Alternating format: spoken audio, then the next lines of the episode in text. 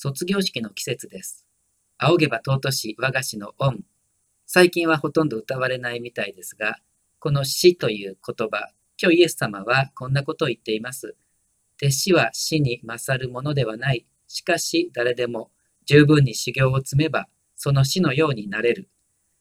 イエス様がまだ30歳の若さにして、死として12人の弟子たちを教育してゆく。このドラマも福音書の見どころの一つなんですが、皆さんはこれまでの人生で、仰げば尊しって言えるような良き死に出会えたでしょうか？まあ、出会えたとしても、出会えなかったとしても大丈夫です。というのは、私たちはもう最高の死、イエス様と出会えたからです。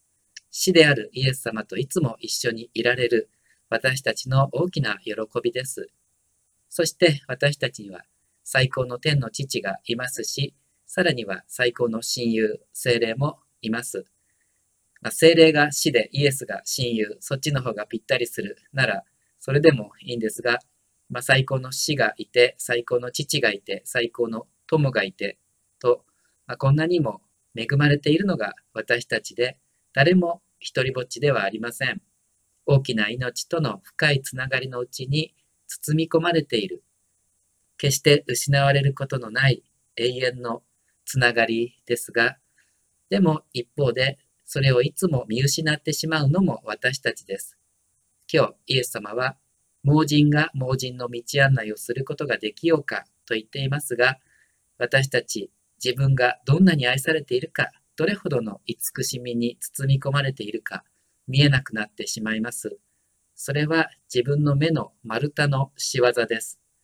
だからイエス様、偽善者よ、まず自分の目から丸太を取り除け。こう言いますが、きっとこれが今日の確信です。この言葉だけが今日の箇所でのたった一つの命令文になっています。この命令もイエス様らしいなと思います。こうしろ、ああしろと事細かな指示を出すんじゃなくて、自分の目から丸太を取り除けってどうすればいいんでしょう。あの、パウロが改心した時、目から鱗が落ちたってありますが、目に鱗ならまだイメージできるけれど、目に丸太って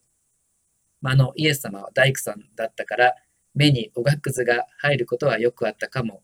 ですが、こう目に丸太ってビジュアル的にすごいですね。もうこれは想像を絶するほど私たちは見えていないということでしょう。見えていないことさえ見えていないという重篤な状況、それが目に丸太という表現になっているのかもしれません。もうじゃあどうしようもないじゃないかということになりますが、だからこそ、ここはもう死であるイエス様、父なる神様、親友である聖霊様にひたすら目から丸太を外してください。すがりつくしかないですね。そして私の欠点をすべて許して、私のために十字架で死んでくださったイエス様を見つめましょう。人の欠点を許せる恵み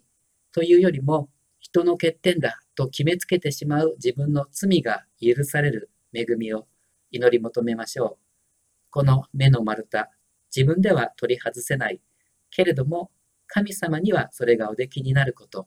私たちは信じています。